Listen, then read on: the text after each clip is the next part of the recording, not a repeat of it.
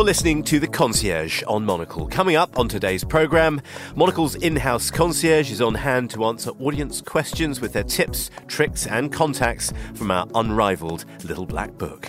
And how has the world of travel changed for 2023? Our travel expert is on hand to unpick the data for us.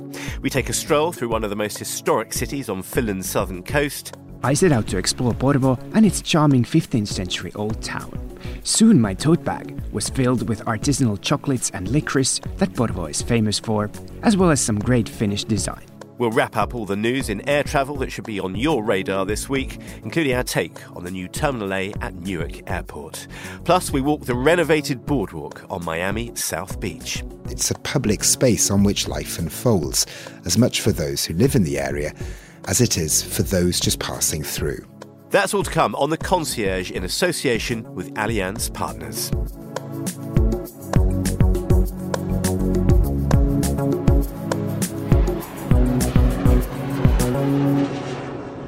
Welcome from London. You're listening to the maiden flight of the concierge on Monocle 24 with me, Robert Bound. This is the show that takes you on the road, on the rails, by water, air, or land for the latest takeoffs and touchdowns in the world of travel. Um, well, it's great to be in the cockpit for this very first edition of the concierge, and even more excitingly, Alongside me are Monocle's editor in chief, Andrew Tuck, and editor Josh Fehnert. Um, welcome, folks, to the programme. Lovely to have the Brains Trust here on the maiden voyage. Well, Rob, I'm very la- pleased you've let me in the cockpit. I thought I was going to be stuck with the drinks trolley down the back of the plane, but uh, it's, it's very nice to be up here at the front. I can hear the rattling of bottles. uh, you're always welcome, Andrew. Josh, nice to nice to see you. I was trying to recognise myself in the descriptions on the menu. Am I the travel expert? Am I the in-house concierge? Or am I the uh, am I the guy carrying the bags? Hard to tell. All will be revealed, Josh. we like we like we like to spring an element of surprise, even on the co-hosts of this program. Should we go down the, the, the desk quickly and just ask where was where was your la- your your passport last stamped, Andrew? Uh, it was stamped this morning, leaving Brussels. Um, so I chugged my way back from Brussels this morning and uh, had drinking all the way. No, I, I was. Uh, it was a, actually. I, I, said no Sorry, to. I'm using the American I, I managed, I of managed to say no to the, the, the mini bottle of wine at, at eleven in the morning. Eleven in the morning. nice, Brussels it is. Josh, what about you? Are you you you must be on first name terms with the, the, the good folk at Shannon Airport by now. I was in Ireland over Christmas, but few of the travel highlights come from there. Not because there aren't good things to see, but Yeah. because I think we're gonna we're gonna spin the globe a bit, aren't we? Uh, I was actually in Rome as well before Christmas, and I went up to um, to Venice as well. And um, I just want to put in a word for visiting places that are amazing in the complete off season. Yeah. when you get the best of service, when people are a bit more desperate for you to be there in some ways, and there's a little bit more space. And I stayed at this great new hotel. It's the oldest uh, stone-built palazzo on the Grand Canal. I read on their website earlier today. okay, thank you. um, and confusingly, if you're trying to Google it, it's The copywriter's ears will be burning. confusingly, if you try and Google it, it's been given the worst name imaginable. It's called the Venice Venice Hotel. so good they named it twice. um, and while while you and Andrew are, are around the desk um, with me here, um, this is the maiden voyage of of the concierge. As you said, what is this for, for, for you two and for Monocle as a brand? What's this What's this program aiming to do? Well, I think when you peruse magazines or you go onto websites and you're looking for travel, there is a bit of an obsession with novelty. And I think what Monocle tries to do is try and introduce a sense of, of, of purpose and of place in the things we cover. So sometimes it's not the newest hotel, the spangliest opening, the 15th in a um, portfolio owned by a, a, a big group. It's the one hotel that chose not to renovate. It's the place that stayed special the restaurant that remembers your name, the, the, the booking, whether it's in Sydney or San Francisco or Singapore, that is going to make your trip there on the one night that you're there worthwhile. And we're lucky to have a group of journalists all over the world who are able to pitch up in front of the mayor, who are able to pitch up and know what's going on in terms of urbanism, design, architecture, but also maybe where to take a contact and where to uh, where to get off the clock as well. So that's what we try and offer a bit of uh, bit of good taste in a world filled with novelty. Well, I was just going to add that it's- you know, we started in 2007. We've never taken a press trip in all that time. All the stories have appeared in the magazine. We're we're not the first people that uh, the PR agents call. We're, we're the last because we don't take those trips. And so all of the reporting that's been done has been done by our team, paying their way. So there's a, an authority, I think, about what we've we've got to say. Perfect. Well, you've kind of set yourself up for the next item perfectly there, Andrew. I can hear the distant tolling of concierge bells. so it sounds good, doesn't it? That's uh, sort of vaguely reminiscent to all of us. It's not, normally, is it a complaint? Do we need more ice?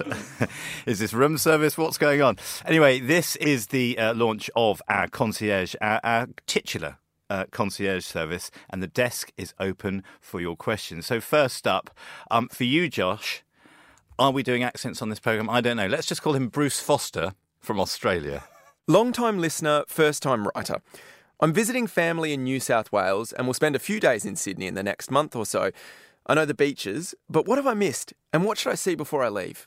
Josh, Okay, what what can you? How can you help Bruce out there? Well, I'll preface this by asking you, Rob, what your favourite book of 2016 was. Was it Harry Potter, The Cursed Child, one of the one of the top sellers, or was it Monocle's own travel guide to Sydney? Oh, it's definitely the latter. Okay, good, good, Yeah. good. Because that um, that's my connection with the city, which I've been back to many times since, and we have a roster of amazing journalists who are covering every single opening. So while I haven't been to Sydney myself since before the uh, pandemic, we've been covering everything that's happening in in an amazing upheaval for the city over the past few years. So what I'd recommend for um, I'm sorry, what was his name? Bruce, was it? Bruce uh, Bruce Foster What I'd recommend, what I'd recommend for Bruce if he's visiting in the next month or so would be to check out the the Capella Sydney, which is the third property from a big Singaporean company.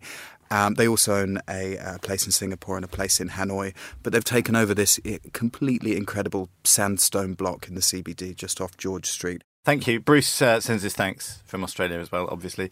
Um, Andrew, um, we've got uh, Kirstov Pulucevic um, from New York. So I finally decided to stop in Palma for a few days in a couple weeks. I've been saving some addresses mentioned in the Monocle Minute, but I'm pretty hungry for more. What are some of the best off-season food, drink, and culture recommendations from a new Palma local? All right. Well, that's me. Yep, that is. You're Uh, in the so batting I- cage, Andrew. Yeah, so I've got a thousand things I could recommend, but um, culturally, we just did a trip off season, which was absolutely perfect. We drove to the far side of the island from Palma to the Bay of Alcudia, and you go along this snaking little road, and at the end of it, there is an Egyptian house built by Hassan Fathy, a, a, an amazing architect from Egypt in 1978, for a wealthy couple of philanthropists, art dealers, art makers themselves. Tragically, their daughter was killed in a, a motorcycle accident, and they turned it into a foundation. So suddenly, you're on this plot of land that used to be a military base that they built this house on, and you're in the middle of nowhere, off season. It was a sunny day. Not all of the art is, is extraordinary, but the, the setting is just unbelievable. And then we just drove down into the Bay of Alcudia, and we found a little place called Stay. It was kind of the only place that was open on out on a, a jetty into the water winter sunlight coming through. We had a few glasses of wine in the afternoon, and life could not have been uh, more perfect. So that's uh, there's so many cultural things to Beautiful. recommend, but that's for for culture. Uh-huh. And then for food, I'm going to bring you. Well, I'll bring you back into the city. So. El Camino is this restaurant that's got a, a lot of press, and actually, I, I do think it's worth going. You, you sit at, you sit at a bar. It's the drama of the food being made in front of you. They've got an amazing Spanish wine list, which, which I love. I'm so well hydrated, I think I do need some sort of intervention after that. Um, you set the scene beautifully. We've uh, been fed, watered, and we've taken a beautiful drip to the Bay of Alcudia. Yes. Um, it sounds amazing, Andrew. Thank you very much. Well, that's our first edition of The Concierge. I feel like there'll be a boxing match time bell now. My thanks to Josh Fehnert and Andrew Tuck for our concierge service there. Time now for the In Crowd, where we walk you through our favourite hotels and their surroundings. This week is the turn of the historic city of Porvoo on Finland's southern coast, one of the country's most beloved destinations. Our Helsinki correspondent Petri Burtsoff visited this delightful old town for us and explored the area's most popular accommodation, the Runo Hotel.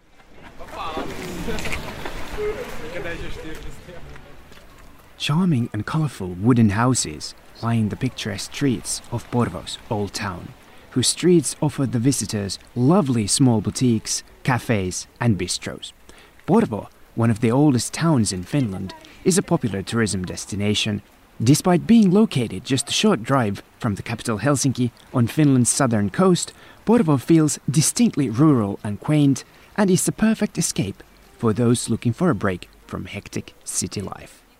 Located in a century old Art Nouveau building on the city's main square, Runo Hotel is the city's most popular and loved hotel.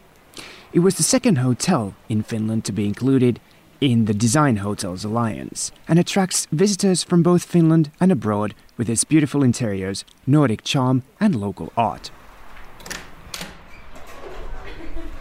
Hi. Hi, Petri. Welcome to Runo Hotel Porvoo. Oh, welcome back. Thank you so much. Glad to have you here with us. Hi, my name is Erkka Hirvonen, and I'm the uh, GM of Runo Hotel Porvoo and one of the owners. We are part of the Design Hotels Alliance as the second hotel in Finland. So the design since the beginning was playing a very crucial role for us because we really wanted to represent the Finnish culture and design being a very big part of Finnish culture. Actually, Porvoo is a, we call it small countryside town, a very old historical one, close to the Helsinki. Uh, so we wanted to really bring out and uh, represent also the, the rustic, the countryside feel of the destination, but at the same time with a modern twist. Hirvonen has worked for some of Dubai's top hotels and upon his return to Finland chose Porvoo as the site of his new project. Here's why. First of all, you know, the history and the beautiful, cozy, cute old town itself, it is visually uh, a gorgeous place, and especially it's next to the river where you have these red river houses, you know, just mirroring the water. But with the second second thing, what we have here, which we are very famous for, is the restaurant scene. I would say that you know the Porvoo is considered and almost profiled like the casual dining, let's say the casual San Sebastian of Finland. So we have beautiful 8 to 10 fantastic restaurants within 500 meter radius so literally it's steps away from our uh, hotel door no hotel in finland is complete without an in-house sauna and Runo Hotel has one too, of course. Despite being a modern design hotel, Runo's sauna experience is similar to that of a traditional countryside sauna, which all Finns love. You know, the Finnish sauna culture usually combines two elements. It's usually water, meaning a lake, whether cold or hot, usually cold, uh, and the sauna. So obviously, and it's in an attic, so we couldn't really build a swimming pool there. Uh, so we first of all built beautiful, large, massive, very great sauna with the floor-to-ceiling windows, uh, and in the future it will be open terrace, so you will actually see from the sauna over the whole beautiful old town. And the second element of water, we built this ice-cold water bucket on the wall that you actually pull from the rope on top of you. So instead of putting the cold water or the chill pool on the floor, we put it actually on the wall. I set out to explore Porvoo and its charming 15th century old town. Soon my tote bag was filled with artisanal chocolates and licorice that Porvoo is famous for, as well as some great Finnish design. Porvoo, of course, is much more than just a historic old town. Visitors can go fishing and paddling in its river or hiking and skiing in its forests.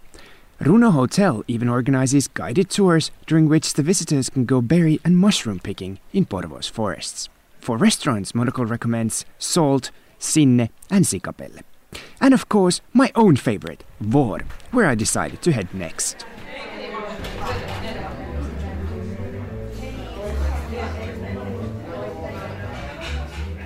Hey, do you still have the mallard on the menu? Yes, we do. Yes, we do. Okay, I will definitely go for that. It's my favorite. Hi, my, my name is Nico Lehto. We're at uh, Restaurant Vår here in Porvoo.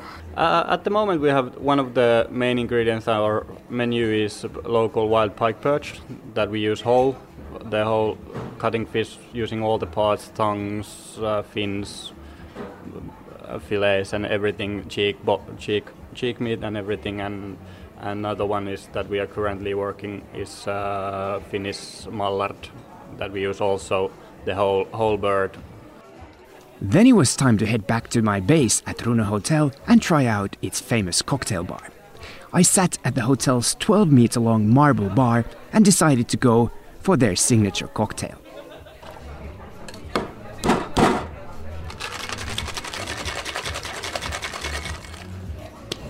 Hi, my name is Yami. I'm a head bartender at Runo Hotel, and this is our favorite cocktail, Runo Clover Club. It is easy to understand why Porvoo is one of Finland's most loved cities.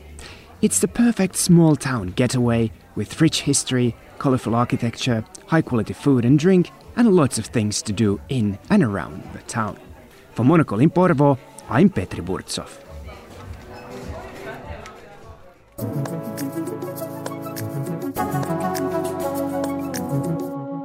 Now let's take a look at the latest in the world of travel right now. And with me in the studio is Julia Lo Bue-Said, CEO of Advantage Travel.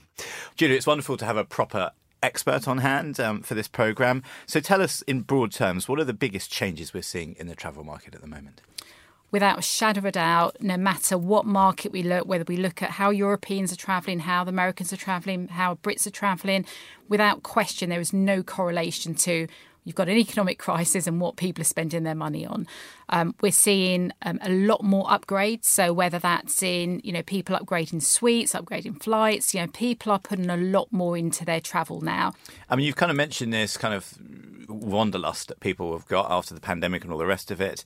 Um, so I'm presuming there are some new destinations on people's lists. Can you give us a, a, two or three? Yeah, there really are. So places, if you look at Europe, places like Montenegro um, are really starting to come through. Actually, Estonia as well. Um, great value, but some great products out there. And, and, I think what I found really interesting, if we look at the cruise market, which has really grown exponentially, there's a lot of um, cruise lines who are putting new product in the market. So Silver Seas, you know, are basing three ships out in the in the Arctic now phenomenal. So, for people that really want to indulge, really want to experience something different, the cruise market is certainly trying to meet that demand. What are the headlines in the world of business travel at the moment? It feels like it's a sector that's booming it is booming. Um, we're certainly seeing for long haul, you know, people where they're booking in advance, they're able to, you know, they're wanting to travel in, in a bit more uh, a bit more style. And actually, private jets, and I know that can be a bit of a taboo for some in some areas, but private jet travel is, is grown exponentially. How so, do you think I got here today? of course, absolutely. um, but it's but it's you know it's it's um, you know it's it's really proven pretty popular for for a lot of people that actually post pandemic also you know we can't forget how people people felt, and they wanted to have their own space. They wanted to, you know, have you know more villas were being sold, so people wanted to make sure that they didn't want to mix. They didn't feel comfortable mixing. So those that you know are able to afford it and indulge slightly, you know, are are using private jet as an option. And business trips, Julia, are they getting longer? Business trips are are getting longer, but they're getting longer because those of us that travel um, for business, we don't want to be an, uh, a no, traveling nomad anymore. We don't want to be one night in one place, live out of a suitcase if we're going to a destination, we want to experience the destination. So um, we have this term, which is not a very nice term, but it's called bleisure. So it's combining your business and leisure trip. But we're seeing that grow quite a lot, particularly for the younger cohort that's coming through the industry. So all, all through through business that they want to experience the destination, um, and so therefore the business trip is getting getting longer. Pleasure. Pleasure. Pleasness. Is it even worse. That's the option. Um, Julia, thank you for your words of wisdom. Coming up next, it's Watch Your Altitude. Just like the Monocle team, Allianz Partners is committed to helping you build exceptional experiences. Allianz Partners' reputation for excellence and the continuous drive to innovate means the business is uniquely equipped to accompany its partners and customers with their ever changing travel needs. So get out there and visit the places, enjoy the experiences, and meet the people changing the world of hospitality for the better. Allianz Partners.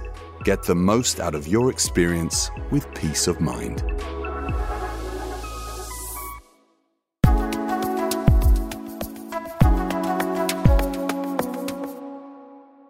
You are with the concierge, and it's time now for Watch Your Altitude, the moment in the programme where we bring you the very latest from the world of air travel. And here now with the headlines, we're joined from Stockholm by Gabriel Leigh, Monocle's very own transport correspondent.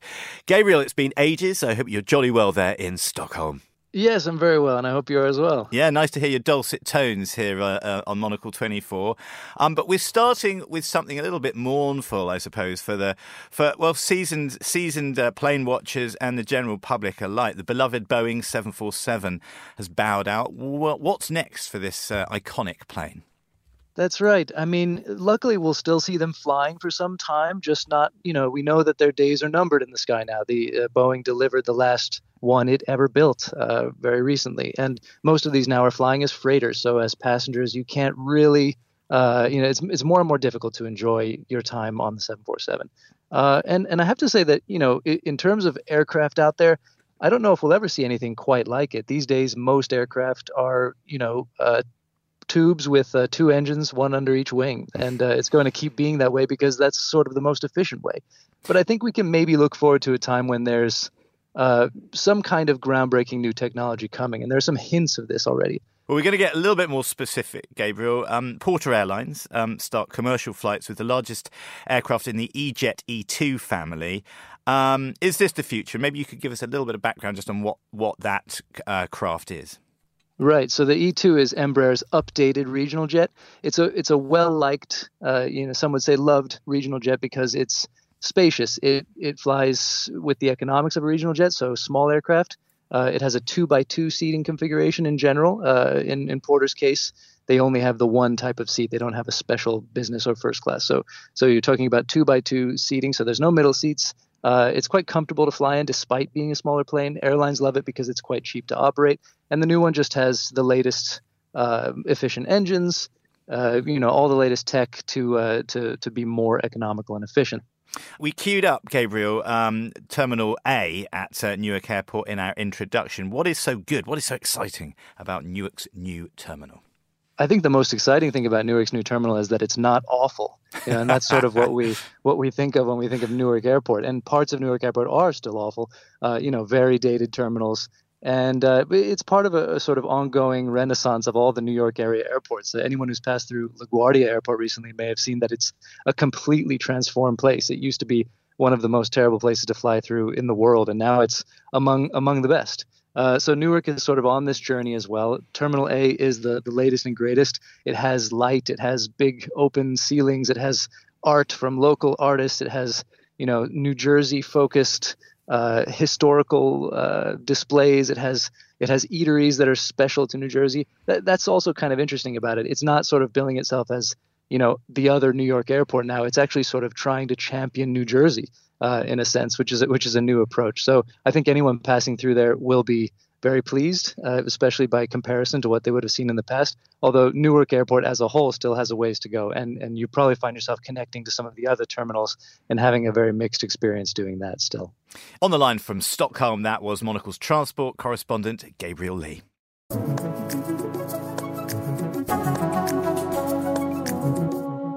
Okay, next up, it's time for some fair play. Monocle's design editor Nic Monisse was at Stockholm Furniture for the Concierge. As Scandinavia's largest industry event, it draws in designers, architects, and buyers who are keen to furnish their homes and hotels with smart chairs, tables, beds, and more, of course. To find out about the importance of the fair and the link between design and contract furniture, or the wares that furnish hospitality spaces, Nick spoke to Johanna Vuorio, CEO of Finnish furniture firm Nikari. This is already like our 10th year here. I still remember very well the first time we came here. This is a special place in our hearts because it's the first foreign fair where we ever participated, and it was really nerve wracking to set up the stand and wait for the customers to come. The brilliant thing about this fair is that all the visitors are professionals. They know the trade, they have contract projects where they're working on. No one knew about us in 2012. Instead of those professionals saying that, okay, I don't know, I'm not interested, and going why? we heard the phrase, why haven't I heard of you before? Why didn't I know about Nikari before? And it felt really wonderful for us young entrepreneurs. We've been participating at the Stockholm Furniture Fair ever since. It has a nice vibe and people are friendly, they know a lot, so you get to talk about real things and you meet people from all over the world. We also call this sort of like our domestic fair because a lot of Finnish companies, Finnish visitors also, and we wish to continue this way.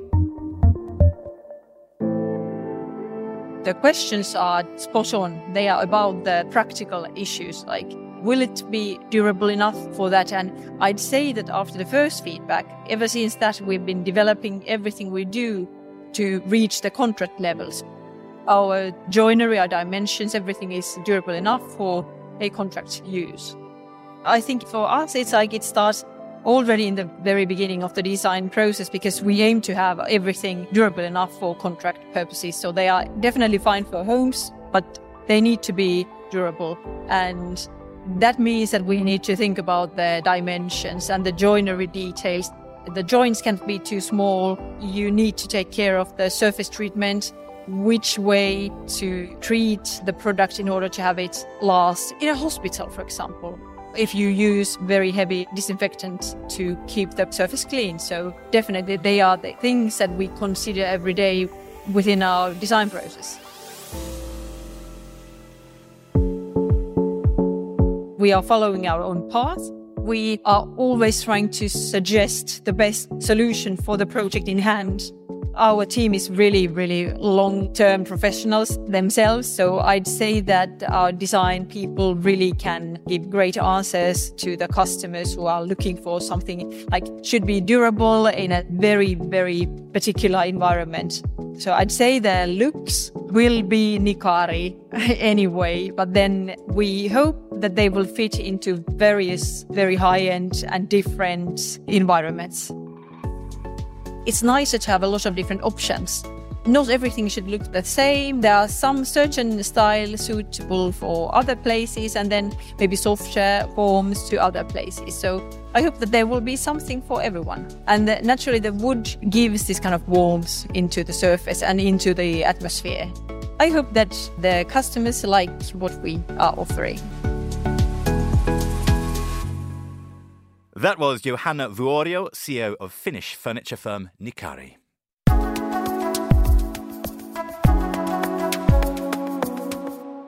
And finally, it's time for a letter from our weekly dispatch from our correspondents and contributors from destinations across the world. This week, Monocle's Tomos Lewis sends us this letter from Miami on how a decade long renovation of the coastal footpath that runs between the city and the sand through the Miami Beach neighborhood has reinvigorated that long standing fixture of beachside cities in the US, the boardwalk.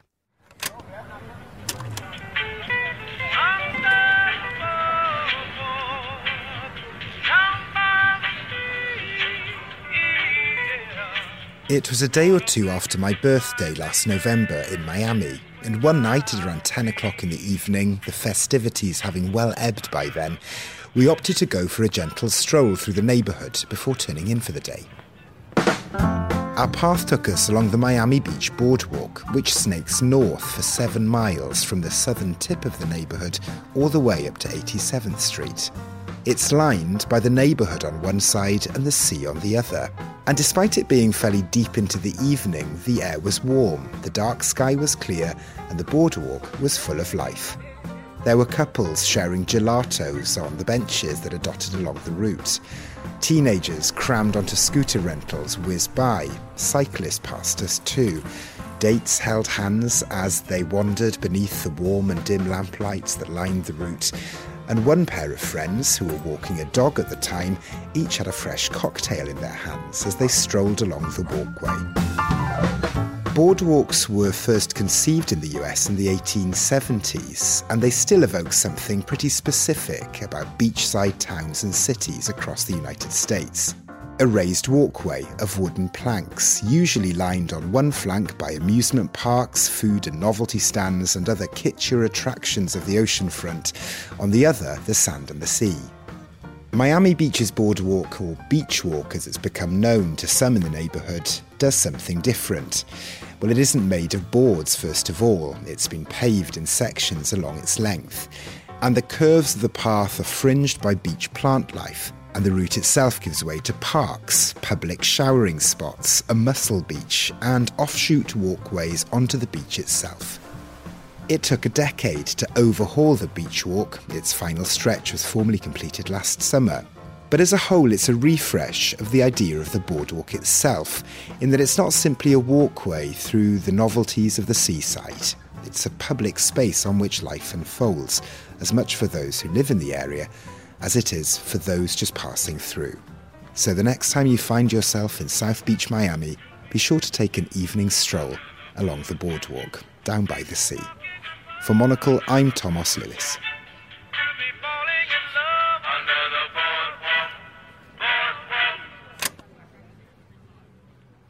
My thanks to Tomos Lewis there, and that is it for today's programme.